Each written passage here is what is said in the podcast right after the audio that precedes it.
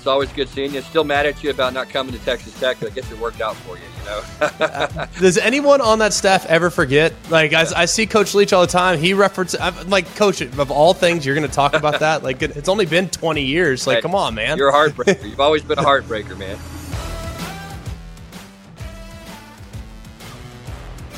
All right, here we are. That's right. We're at the midway point. We just continue to chug along. It's been really fun, to be honest with you.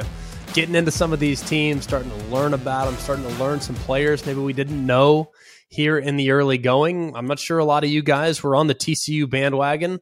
I'm not going to toot my own horn, but I liked TCU, all right? There was plenty of teams I was wrong on, but I was not wrong on TCU. Not at all surprised to see them having success.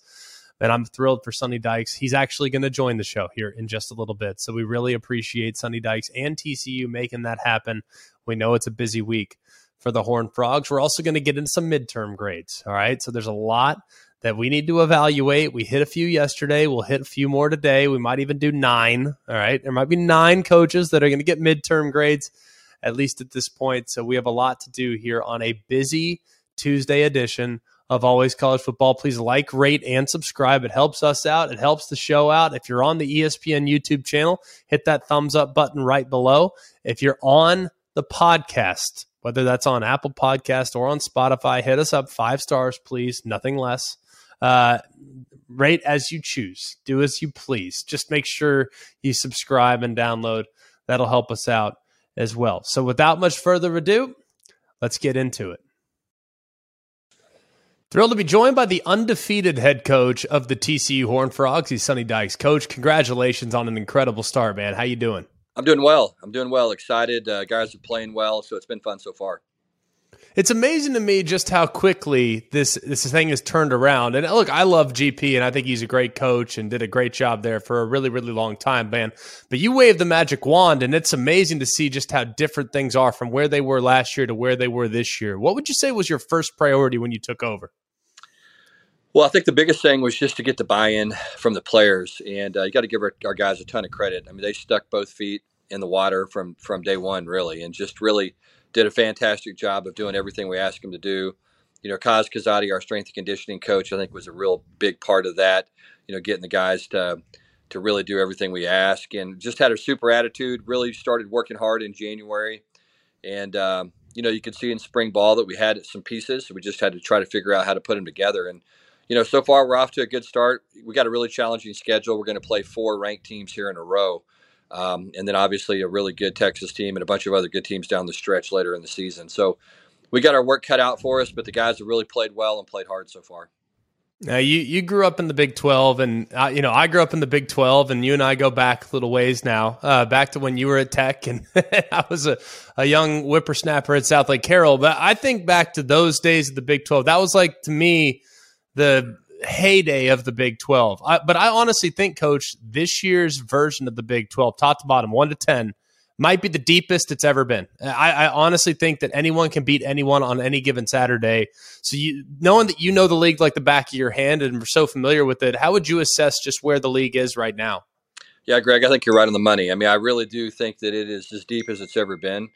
You know, what league other than the Big 12 right now could you say the team picked last in the league is in the top 25 right now, and that was Kansas. And that's a very good football team. We were, you know, it was a dogfight. We were fortunate to win that game, and those guys are just very, very difficult to beat, particularly there in Lawrence. It was a great game day atmosphere and a great crowd. So it is a really, really good league. You just look around week to week. You don't really have any idea who's going to win. I think there's been a ton of surprises week after week, and, you know, you're starting to see a little bit of a pecking order, but you know, as I said earlier, I mean, whoever the team that's the number 1 team, they could easily get beat by the team that everybody views as the number 10 team. And I just don't think there's any other league in college football right now where you can say that. Yeah, and we did the game last week with Texas and Oklahoma, Coach, and I was talking to Texas's program. They're like, y'all, West Virginia might be last in the league. They're legit. Like, they're really good. So they felt good about it. They completely agree. Everyone I've talked to that knows the league like the back of their hand, they totally agree. Your team in particular, though, has been one of my favorites all season long. Your quarterback situation, obviously Chandler, that's who you went with that coming out the gates. In goes Max. and the rest is history. You know, what can you say about your quarterback and just how he's elevated his play after what was an incredible competition? Yeah, you know, it was a good competition. I mean, obviously, Max had started a lot of football games around here and had played well. And, you know, Chandler had too, and the limited amount of opportunities he had, he had played well. And so we went with Chandler. He got injured in the second quarter, actually third quarter in the first game. And Max came in, stepped right in, and picked up where he left off as a starter. You know, he just competes so hard. He's one of those kids that makes everybody around him better. He's got kind of a quiet confidence about him and a steadiness, I think, that everybody appreciates. And he truly is the ultimate competitor. I mean, he just, you know, the more you knock him down, the more he gets up. And he just loves to play the game. He's got a passion for it. And he's really starting to figure some things out. I mean, he's going through his progressions much more quickly. He's much more decisive in his decision-making. He's doing a better job of throwing the ball to particular spots and letting guys go get it. Just the sense of timing and spacing is much improved. Accuracy is better. And I think it all begins with just his confidence and understanding in the offense. And we've done a pretty good job for most of the year so far of protecting him. And that helps him with his confidence as well. And he's got a lot of playmakers, and he knows that he doesn't have to go out and necessarily win the game himself. He's certainly capable of doing that, but he doesn't have to do that. He can spread the ball around, hand it off from time to time, and that'll also take a little bit of heat off of him. And so he's done everything we've asked him to do. He's played like we certainly thought he was capable of playing, and then some. He's a good runner, so you just can't say enough things about him. Yeah, he's been awesome to watch, man. And I think it's been interesting, too, because I remember a couple years ago, he had some type of ailment or he had some type of they said he couldn't play and he was sidelined for a while. And then next thing you know, he's back out there. So he's one of those guys, Coach, that I don't ever feel like he's really gotten a full gamut of development. I mean, COVID year disrupted so many guys' development, but now it feels like, man, he's getting reps, he's getting confidence, and I'm not sure there's anybody in the country playing better than him right now, Coach. What about the rest of your offense? Obviously, this is an offense that you can't play quarterback by yourself, but you got a lot of things going. I in particular love the counter plus play that you ran against OU. I don't know how you cover that. I don't know how you account for that with the run game, with the quarterback out the backhand side. That, to me, is an impossible run. It might be the first run I installed if I ever became an offensive coordinator somewhere. So how is it that you now have kind of turned an offense that was primarily air raid to now being so balanced, especially using the quarterback run game? When did that transition change? Well, it helps with us tremendously when you got a good offensive line. And really that's what we try to do is figure out, okay, look, what do we have? What are our pieces? And let's try to make this puzzle fit together. And when you have an offensive line that can, number one, can pass protect, but number two, probably just as important or maybe even more important, can run block. And so we've got some guys that can come off the ball. They're physical. They're big. They've got good size. We have some experience. And so that group has really played well. And so when they're getting enough push and creating enough holes for our backs to get through, and then we feel like we've got one of the best running backs in college football in Kendra Miller. I mean, he's one of those guys just runs incredibly hard, finishes runs. Very, very strong, also has really good speed. He's good in the open field, and we've got a good complement of four guys behind him that all bring something different to the table. So we feel like it begins there. And then when you can spread the ball around to guys like Quentin Johnson and Darius Davis and Tay Barber and just a host of other guys that are capable of making some big plays, then, you know, you can start to develop an identity. And when you can keep people off balance, running the football, that helps obviously your play action. When you can also throw the ball well enough, now it forces people to spin extra guys in the box. And so it's kind of one of those things now where, you know, if we get two safety looks, then we feel like we're good enough up front to be able to run the ball. And if people are spinning and trying to get an extra guy in the box, and we feel like we can attack them down the field. So, you know, but again, it all begins with the offensive line, and those guys have played really well up to this point. Yeah, they really have, Coach. It's been so fun to watch. And I was talking with Cole Kublick, who's one of my good friends, is like the offensive line guru at ESPN. And he loves what you guys are doing. I lean on him more than anything, and he loves how you guys are playing. And I've been very impressed as well. I do want to ask you a little bit about your defense, too. I know as an offensive guy that's like diehard offense, am I allowed to ask about the defense? Is that all right? I mean, that's, to me, that's gonna determine, you know, our fate really is our defense. So I just think that in this league, all you got to do is look at last year. The two best teams on defense were playing in the Big 12 championship last year. And so I would imagine whoever ends up being the best team in the league on defense this year will probably be in the championship game as well. Well, what I think is amazing, though, is, and I thought that this was just the coolest thing, is that you had been at SMU, you had competed against Tulsa, I called the AAC championship game a couple years ago. Tulsa gave Cincinnati, a talented Cincinnati team, all they wanted and more, in large part due to what Joe Gillespie did on the defensive as a defensive coordinator. I mean, he just makes life difficult, really difficult on opposing offenses. So when you were surveying the landscape and thinking, all right, who do I want to bring in to run my defense? Why was it Joe Gillespie? Well, I mean, the most important thing, I didn't want to ever have to coach against him again. That was the deal. So I thought, like, if I could hire him, I got to coach them against him every day in practice, but we certainly don't have to do it on Saturdays. So, yeah, you know, to me, his defenses were highly organized. I thought they had a great scheme. You know, they're kind of that 3-down drop 8 thing that people are going through a lot in college football. But what was really impressive that he did, probably as much as anything else, is he adapted to offenses. I mean, he really did. I mean, he's one of those guys that, you know, as an offense, you always try to have an adjustment to get ahead. And then Joe was one of those guys, he'd have an answer for your answer, and then you'd have another answer, and then he'd have an answer. So it was one of those deals where you just never felt like you could get a leg up on him. I really liked the way he recruited too. I thought it fit our program, you know, his ability to go out and sign a bunch of long rangy guys and develop them. Right. You know, if you looked at Tulsa's defense, they were a bunch of big, long, athletic guys that ran well. A lot of them were high school wide receivers. Some of them were high school running backs. You know, some of the safeties ended up being big corners. I mean, they just did a great job of finding talent and being able to project it. You know, the big linebacker they had that was a first-round draft pick was a high school quarterback. And so, you know, they just did a really, really good job of finding good football players and then finding a way for them to be successful in the defensive scheme. Didn't hurt that he's from right up the road, too. He's from Stephenville. You know, he grew up, had been a high school coach in Texas, very successful, had a great reputation. And then when I just had a chance to sit down with him, I mean, I think, you know, just really, really love what he stands for and what he's all about. Really, our players enjoy being around him. They love the way he coaches them. He coaches them hard. But at the same time, they know that he's going to get everything that he can get out of them. And really, that's at the end of the day, that's all you can ask for as a player. Somebody coach you hard, care about you, and really do a good job developing you. And he certainly does that. No, there's no doubt. And hey, like you said, being the head coach of Stephenville for 7 years, winning a state championship, probably not the worst thing when it comes to the relationship with the High School Coaches Association. I know is so important.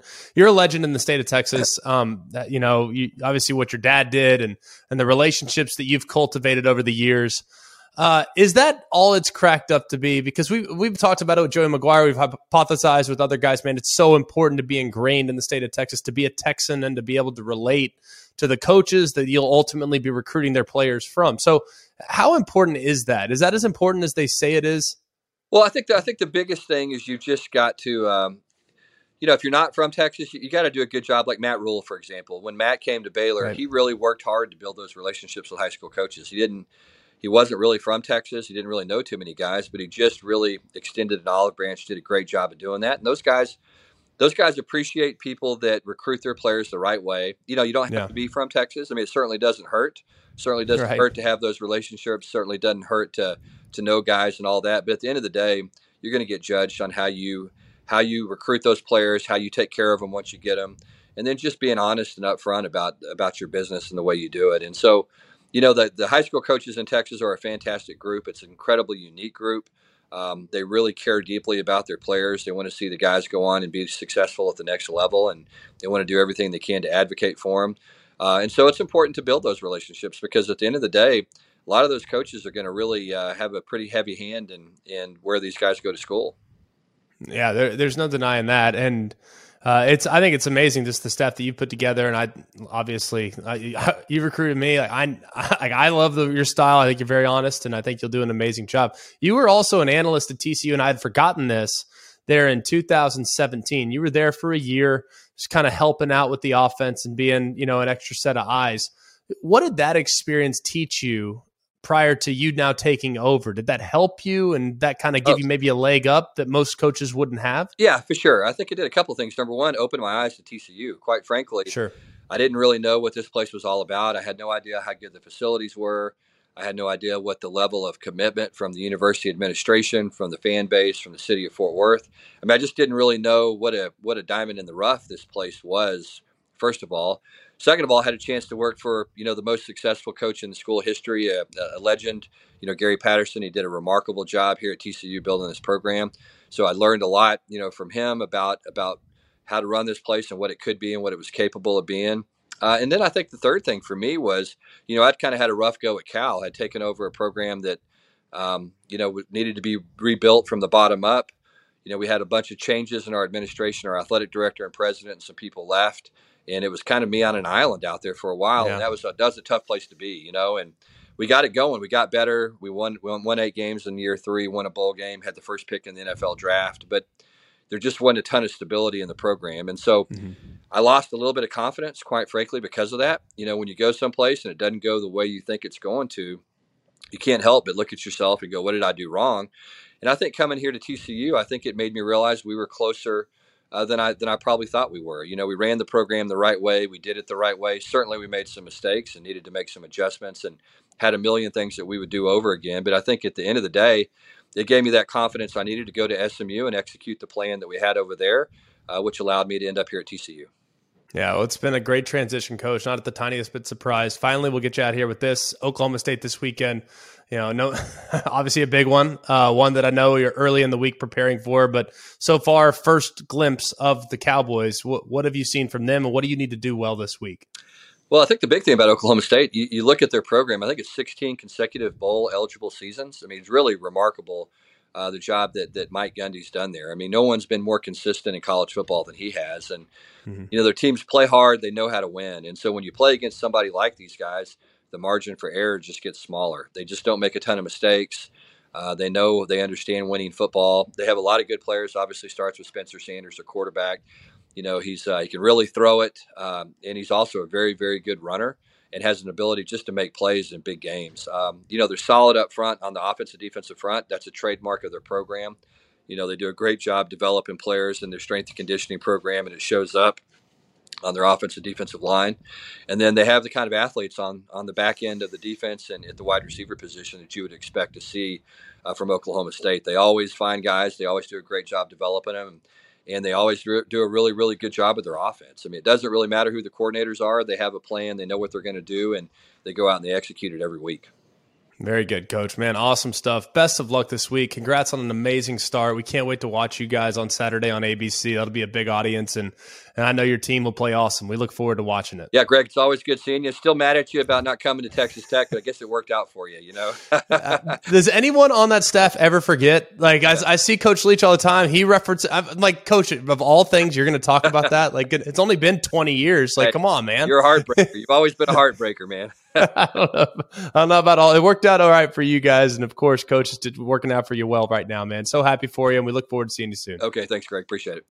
Football season is here, and nothing beats seeing your favorite team live. Not only does Vivid Seats have great NFL ticket prices, they're also the official ticketing partner of ESPN. And with Vivid Seats rewards, when you buy 10 tickets, you get the 11th free. Download the app or visit vividseats.com today. Vivid Seats, life happens live. Receive a reward credit equal to the average price of 10 tickets purchased, excluding taxes, fees, and processing costs. See vividseats.com/rewards for terms and conditions. Every college football season, Goodyear knows the importance of winning on the road. The road will always demand confidence, the confidence to handle whatever the journey brings and to perform under tough conditions. And just like the players and the fans of college football, Goodyear is ready.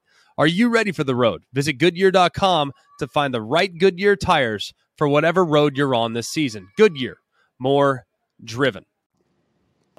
All right, moving along. We did this yesterday. Midterm grades. We're almost at the midway point of the season, which is both exciting and also disappointing all at the same time. I don't really know how else to describe it. Like, I'm super bummed, and also at the same time, like, I'm glad that we're starting to reveal where these programs are at, where these programs are heading. And those are things, and we all know this. Hey, man, first year is difficult. Like, transition is hard. And a lot of teams, some have been phenomenal. SC is a good example. Having some guys come in, some guys that transfer to SC, and next thing you know, Lincoln's got it up and rolling. And some guys, maybe it hasn't worked so well. Maybe missed a couple guys in the portal and lost a bunch as a result of the last coach leaving. So we went through and did 5 coaches yesterday. We have 5 that we planned for today, but we're going to actually toss in 4 extras. Why not, right? Might as well. So let's do it. Coops, where are we heading next? All right, midterm grade for Oregon's Dan Lanning. What are you giving him? Well, first of all, based on week one performance, right? Everyone, and I remember the reaction, and this is a perfect example of like how messed up the media is. And by the way, I consider myself a member of the media, but not really. Like I feel fairly level-headed, not overly reactionary. Feel like kind of try to see the bigger picture. But there were people after week one saying, oh boy, did Oregon hire the right guy? Y'all remember this? Yes, it got sideways against the Georgia Bulldogs. It didn't look good. It wasn't pretty. And as a result, people were crushing Dan Lanning, saying he is unfit to lead the program. Well, what has he done since? He's rallied and he's won 5 straight. And I would argue that outside of the Washington State game, which I think still is a really good win. We looked at that game that week. We talked about it. Said, man, you go to Pullman, tricky spot. You just beat the number 12 team in the country the week before and playing BYU. Now you got to come back, rally against a team that's rock solid. Remember last week, Washington State was 4-1 prior to traveling to SC. That one loss came to Oregon, and it wasn't pretty. It required a fourth quarter rally, but all things considered, man, win's a win. So they've won 5 in a row. They now will host UCLA here in a couple weeks. So we'll get an even better indicator of where Oregon is. They get a win against UCLA, man. They're strongly, I mean, literally, look at this. You get a win against UCLA. Here's their next 5 games, okay? At Cal, they'll be heavily favored there. At Colorado, don't even get me started with the Buffaloes. Washington at home, rivalry game. I really like Oregon in that spot. At Utah at home as well. Utah looks fairly gettable based on what we saw last week. And then you're at Oregon State, which would be a difficult game. Tough game, road trip, rivalry games, like very, very, very difficult game there at the end. But, man, you're looking at a team that might be 9-3, 10-2, who knows, 11-1 if they can take care of business at home and then take care of business in the rivalry games. Man, I mean, it's not totally out of the question. So I think it's been a great job of getting through that first one, tossing the film away, and moving on. Dan Lanning, I think, deserves a B+. It's been an excellent start. The one reason why he's outside of the A column is because it was so bad against the Georgia Bulldogs, and there really was never that close at all in that game. That would be the Pac-12's worst nightmare, and if an 11-1 Oregon won the Pac-12, because they just can't get in the playoff because why of that though? Game, why can't they? Because it still happened. You can't just miss a game that it didn't happen. Everybody talks about how important the regular season is. Granted, it was week one and they had to travel across the country, but it still happened. I mean, they barely got off the plane. If they're 11-1 and win the Pac-12, they will have rallied and won 12 straight games. At that point, I'd be willing to argue it'd be among the longest winning streaks in college football. So you're looking at a spot, where, sure, yes, that happened. It was week one and it was hideous, but they might have had a lot of great performances along the way. And yes, they've been operating on very thin ice, almost playoff-like environments every week because you're lose and you're out. 2 lost teams haven't made the playoff yet. So, I don't think Oregon's going to make the playoffs. I think they'll stumble at some point here in the next few weeks. I think they're probably closer to a 9-3 football team than they are an 11-1 football team. But ultimately, still a very good job of rebounding after an atrocious opener. So got to give credit where credit is due. I think Dan Lanning's done a pretty good job of getting this team back on the tracks, getting them heading in the right direction, and playing well on both sides of the football. All right, moving all the way across the country to Miami. Midterm grade for Mario Cristobal.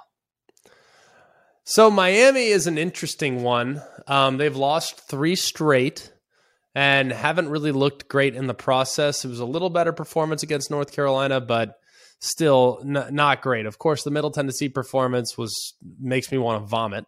And then the road trip to A&M. We've seen how good A&M's defense is. So scoring 9 points is never good, but at least you did so against quality competition on the defensive side of the football. So terrible. All things considered, the last 3 weeks. Their only win so far against Southern Miss, not a terrible team, and Bethune-Cookman. How can you give him anything other than a C, teetering on the edge of a D? I mean, I'll say C because I do think there were challenges on this roster that he inherited. And remember last year, that team finished really, really strong. And they played hard for their coach, and they decided to rip things up and do things totally differently. And it hasn't necessarily come to fruition just yet. It's been a lot of growing pains. And if they don't get a win on the road this week against Virginia Tech, he'll go from the C to a D. And we all know that Blacksburg is not the easiest place to play, but we all know that Virginia Tech, not very good. So I think that this is a must win for Mario Cristobal, because if he doesn't get this one, yeah, they got Duke at home. I mean, Duke's a better football team. Miami should win, but Duke's a better football team. You're at Virginia, not necessarily the easiest game in the world. You got Florida State at home. Florida State's playing good football. I know they lost the last couple of weeks, but ultimately, pretty good football team, and that has improved in a lot of ways. You got at Georgia Tech. They're playing way better since Brent Key took over as the interim head coach. You're at Clemson. That's a loss. Pitt at home. Who knows exactly how that's going to go? So you're on very thin ice if you're Miami and you lose this one, because then you're looking at 2-4 and in very unrealistic likelihood of making it to the postseason, which is not good given the young players that are competing on that roster. So got to get those extra practices. But right now it's a C. With a loss this week, revisit this conversation down the road, Coops, because D is very much in the crosshairs if, in fact, they come home with an L this weekend. Yeah, that'd be a tough loss at Virginia Tech.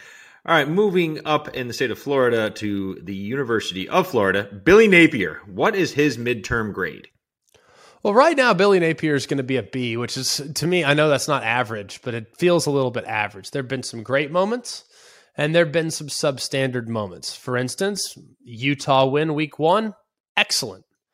The way they ran the football, the way they got things going, and the way they stood up in crunch time on defense to make pivotal turnovers and to stop guy or make just one turnover, but they also had that goal line stand. So really two turnovers in the game on critical down and distance. That was a great performance. The Kentucky game, awful. Like, terrible performance. Offensively challenged, no creativity in the plan. Anthony Richardson didn't look comfortable whatsoever.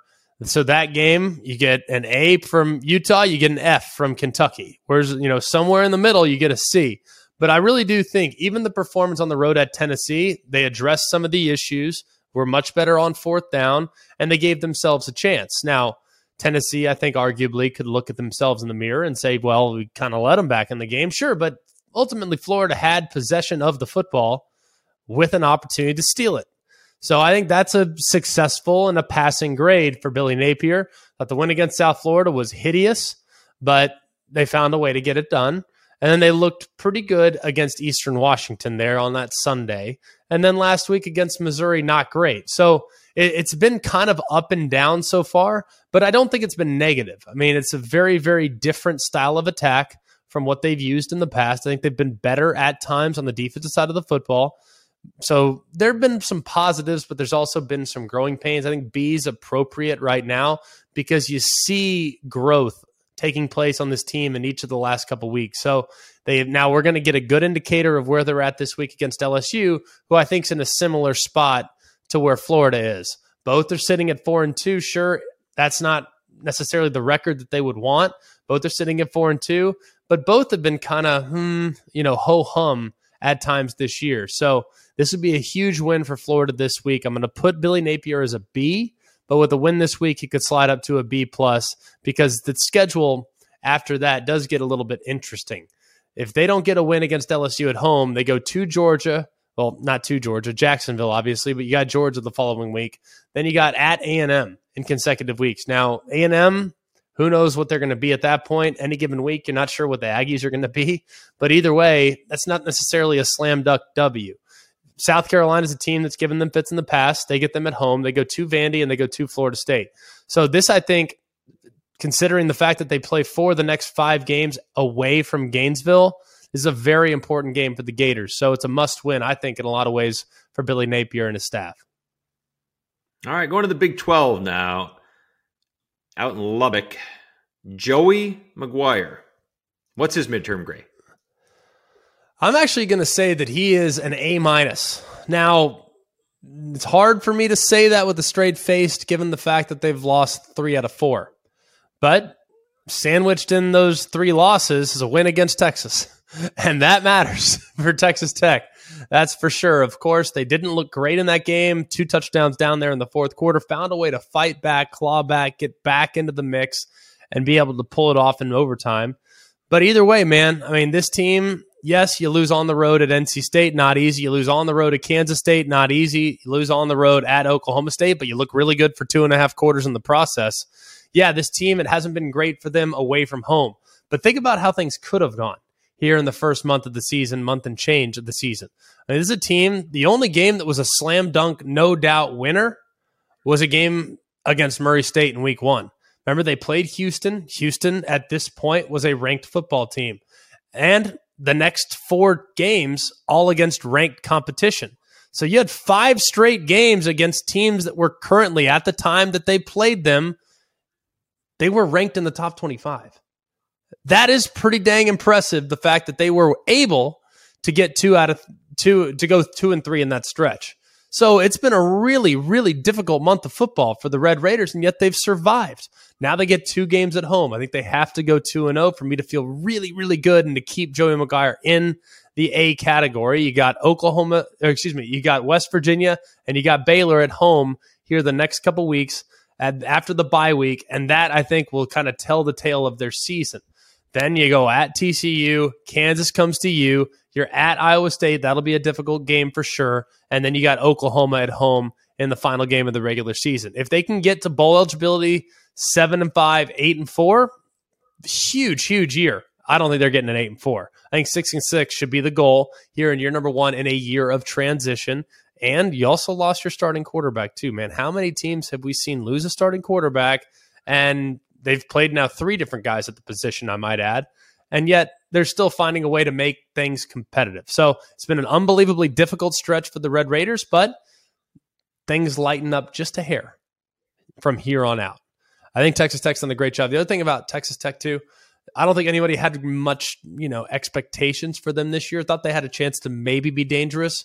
But what I love most is how much Joey McGuire has endeared himself to the university, to their fans. Their fans believe that they can play with and will play well against anyone. Look at the money that's now come in. They've done a great job of getting people involved in their NIL. They've already announced infrastructure improvements with their facilities and their stadium. So the excitement is there for Texas Tech right now. And I think that's a little bit of a part of the job right now for Joey McGuire, and he has passed every single one of those tests with flying colors. I'm going to put him right now, even though the record hasn't been great, I'm going to put him at a rock-solid A-. All right, moving on. Tony Elliott at Virginia. What's his midterm grade? Here's a tricky one, because this team is one of the more confusing teams in college football to me. They've lost 4 of 5. They're 2-4.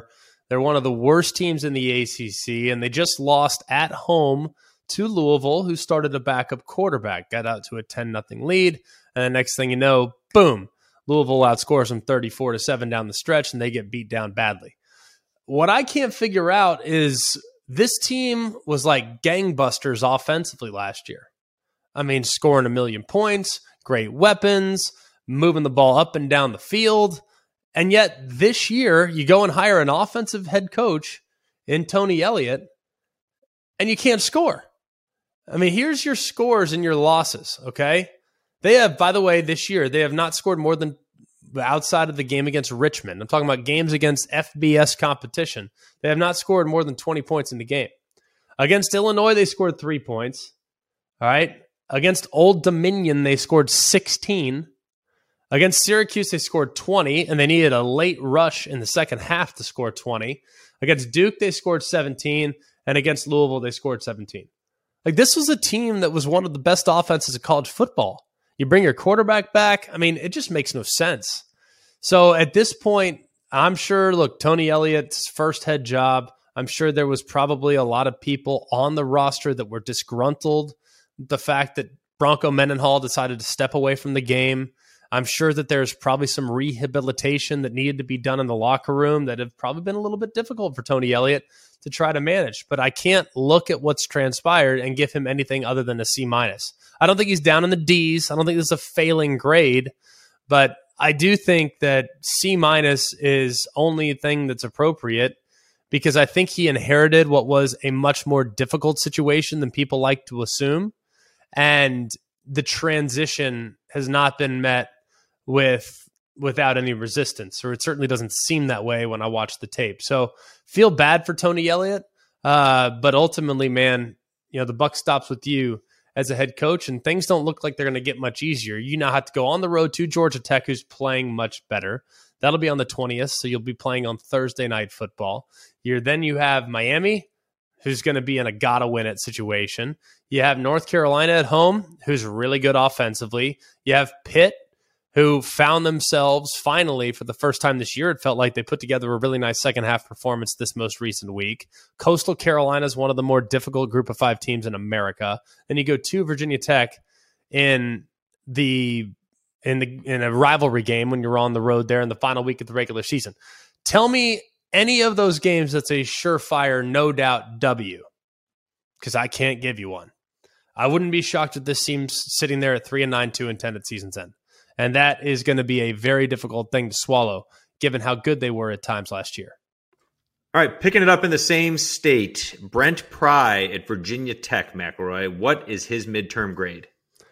Well, a lot of the same things that were said about Virginia can actually be said a little bit about Virginia Tech. The one difference being the fact that Virginia Tech lost to Old Dominion. Virginia beat Old Dominion. So if Tony Elliott got a C-, Brent Pry gets a D+. All right, just slightly below, all because of the performance against the Monarchs. And albeit, yes, I remember the game. I watched it.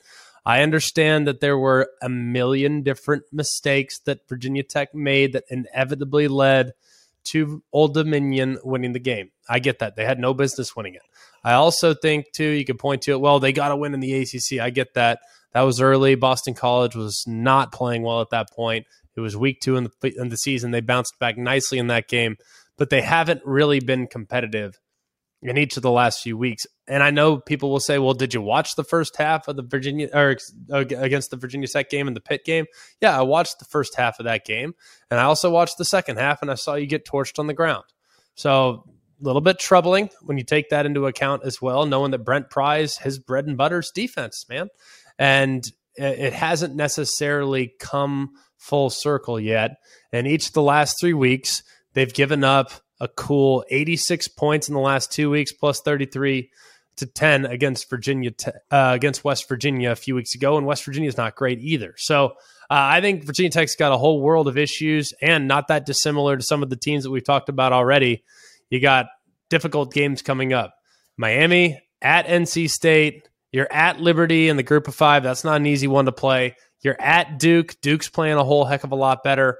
Doesn't look like it's going to be that great this year. If they can somehow turn things around and get to a bowl game, that'd be a remarkable achievement. But I think that's highly unlikely based on how they've played in the first half of the season. All right, moving on to the next one. Mike Elko at Duke. What is Mike Elko's midterm grade? Well, we just talked about Duke. I mean, look at how much better they're playing this year compared to where they were. Now, yes, they lost close to Georgia Tech, but they also lost on the road at Kansas. I mean, those are the only two losses that Duke has right now. They're sitting at 4-2. I think the possibilities of getting to the postseason are extremely real. A win at Boston College is within reason. Virginia Tech comes to them. That's within reason. But I think they have to win those two, because I don't like their chances against North Carolina. I don't like their chances on the road at Miami. I don't like their chances getting a win at Pitt, nor do I like their chances against Wake Forest in the final game of the season. So those are four losses right there. You better get the two that you're supposed to get. However, if you look at Duke up to this point, they are playing much better, both offensively and defensively. This team kind of struggled there for a while, man, the final few years under David Cutcliffe. And I love David Cutcliffe, but you can tell that Mike Elko's come in and has invigorated the fan base. He's invigorated the football team, breathed some life into them, and now I think they're doing a pretty decent job on both sides of the ball relative to where they were. So because they've lost close games, and because I think we might still fast forward to season's end, and this team might miss the postseason, I'm going to put him at B+. But, man, he's done a really nice job so far this year. He really has. Couldn't agree more. All right, moving out west to Washington, Kalen DeBoer. What's his midterm grade? Well, it was just a couple weeks ago, and what a difference 10, 12, 15 days makes. Because if you look at where they were, gosh, 2 weeks ago or so, I mean, they're sitting there in the top 15. They will have dominated Michigan State. That was a great win for them. But now everything's kind of come back to earth. It's one thing to lose close on a Friday night at UCLA. That's a forgivable loss. But to lose against Arizona State with an interim coach and to give up 45 in the process, that is extremely, extremely disheartening. Look, Arizona State showed signs of life against SC, so maybe that team's going to play better down the stretch. But man, Washington, that's a difficult one to stomach. They're going to have to bounce back, and I think they can still finish strong, but I wouldn't be surprised. I said it a couple weeks ago. After watching them against UCLA, there are some flaws on this football team. I think they're probably an 8-4 football team, which, by the way, is a pretty solid turnaround in year number one. But 8-4 is very, very different than the projections that you were getting just a couple weeks ago. They have some issues. They have some flaws. So I think getting things turned around and being exciting has been really, really strong for Kalen DeBoer. So I'm going to give him a B. But they need to continue to kind of get back to their winning ways and get back in a rhythm offensively. They need to play much better on the defense side of the football because the last 2 weeks are not what I want to see from this point moving forward. They're better than that, I think, on defense. So better clean things up, especially in the secondary. And if they don't, man, they're staring at some losses down the stretch. All right, staying in state, and our final coach, Power 5 new coach, Jake Dickert. What's his midterm grade? Well, lost two in a row. Losing to SC the way you lost, it's not one that you're going to lose a lot of sleep over. I mean, it was a close game. Penalties kind of allowed SC to kind of extend a drive or two, and they took full advantage of that, and that should be commended for SC. I also think, too, when you look at Washington State, they've actually done a pretty good job. Of course, the win against Wisconsin, we now kind of know what Wisconsin is. At that point, that was a huge win. We're sitting there saying, look at what Washington State's doing. It's a huge win, but we kind of realize now that Wisconsin maybe isn't as advertised. The loss to Oregon had to have crushed you because you had them on the ropes. You're in prime position there in the fourth quarter, and Oregon storms back with an incredible fourth quarter performance to steal it right out from underneath you. But you responded nicely the following week to get a good, solid, dominant competitive win against Cal. The best part about what Washington State has right now is home field. Their home field is a beast. Now, will they be able to go on the road to Oregon State and be able to take care of business? Probably not. But they get Utah at their place. They get Washington at their place. They get Arizona State at their place. Those three games, I'm not saying they're going to all be won, but those games are all winnable, especially in Pullman. Then you got to surprise someone, maybe pull off a stunner on the road. Maybe it's at Arizona. Maybe it's at Stanford. I think they should be able to handle Stanford. I'm not real thrilled with what I've seen from the Cardinal up to this point. So I think this has been a bowl team for sure. I think Dickert's done a really, really nice job and probably deserves a grade very similar to that of his Apple State predecessor, who we just talked about. I think a B right now with what's going on at Washington State's very, very strong, but a strong finish could definitely elevate to a B+, maybe even A- by season's end. Now, let's talk about the play of the week. The pressure to follow up Hypnotic and Cognac, weighing heavy on the team.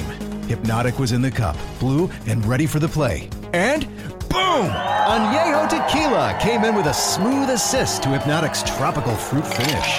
Shaken, strained, poured. It was green and good!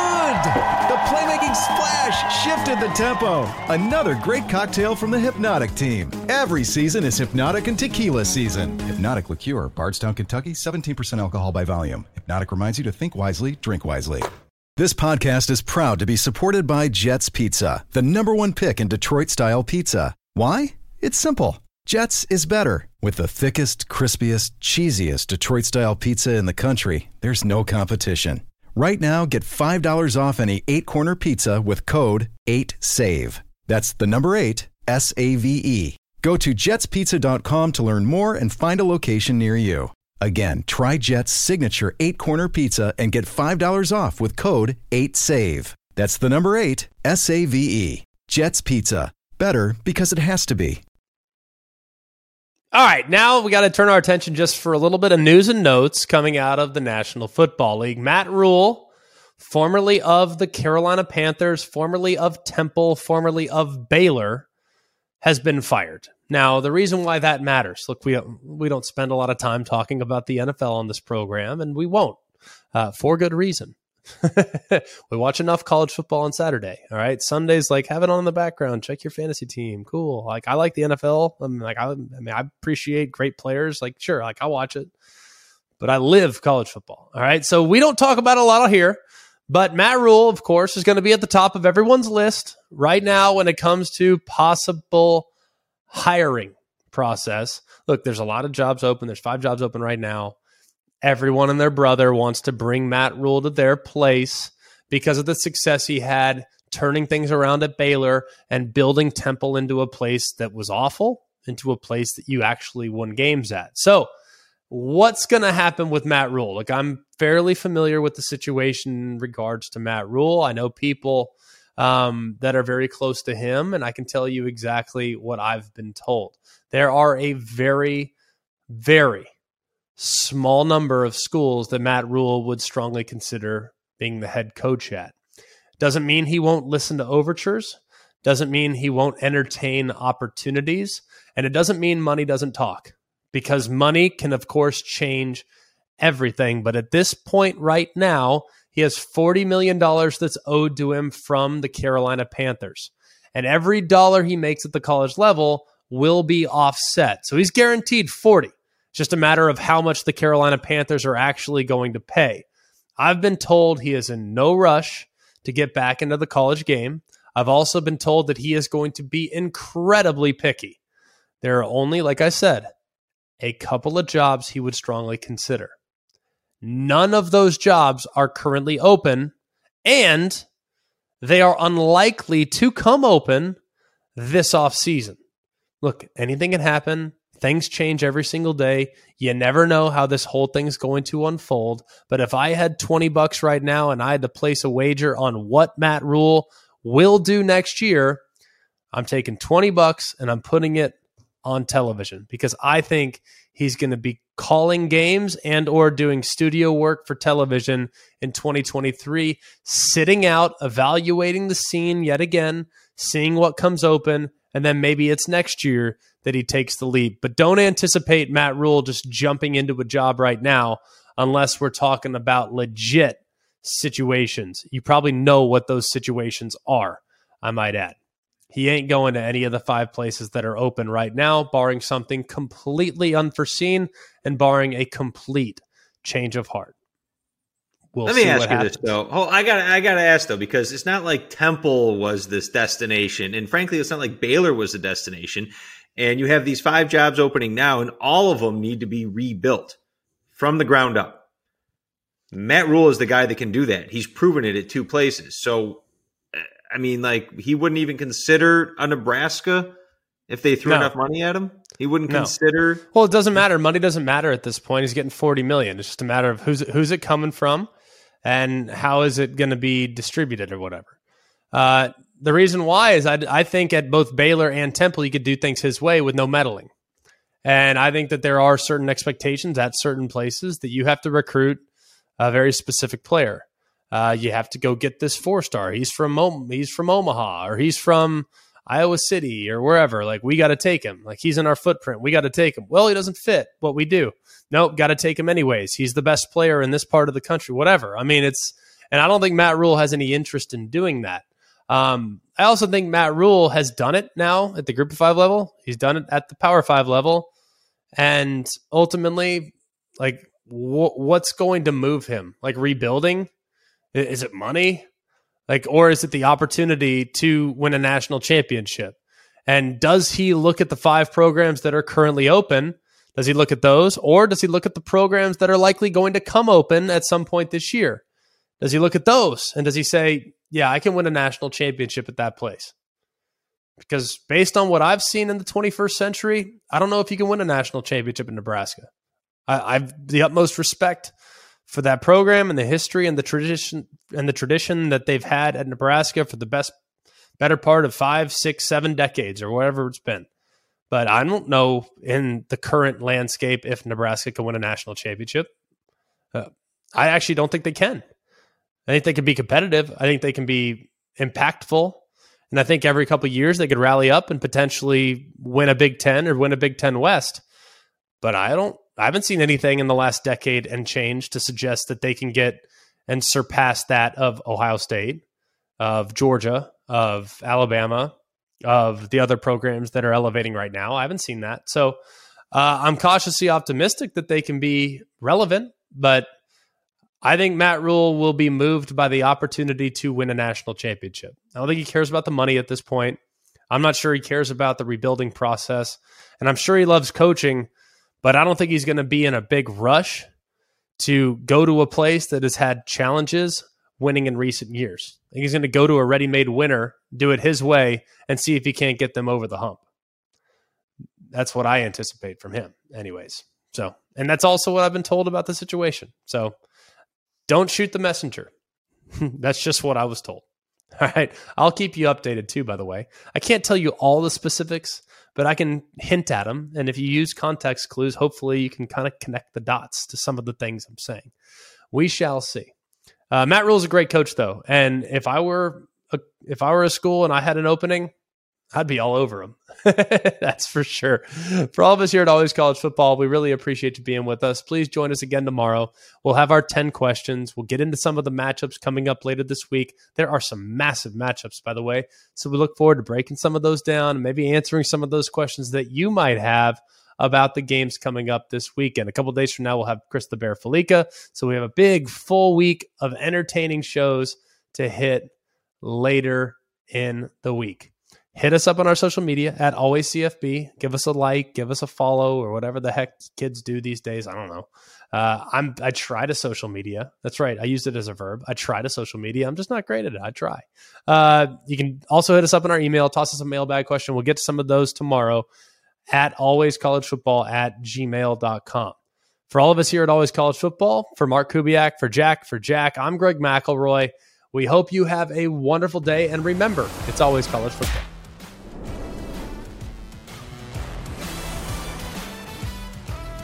Hey guys, it's Greg McElroy. Thanks for watching Always College Football. Make sure you like, rate, and subscribe to ESPN's YouTube channel and wherever you listen to your podcasts.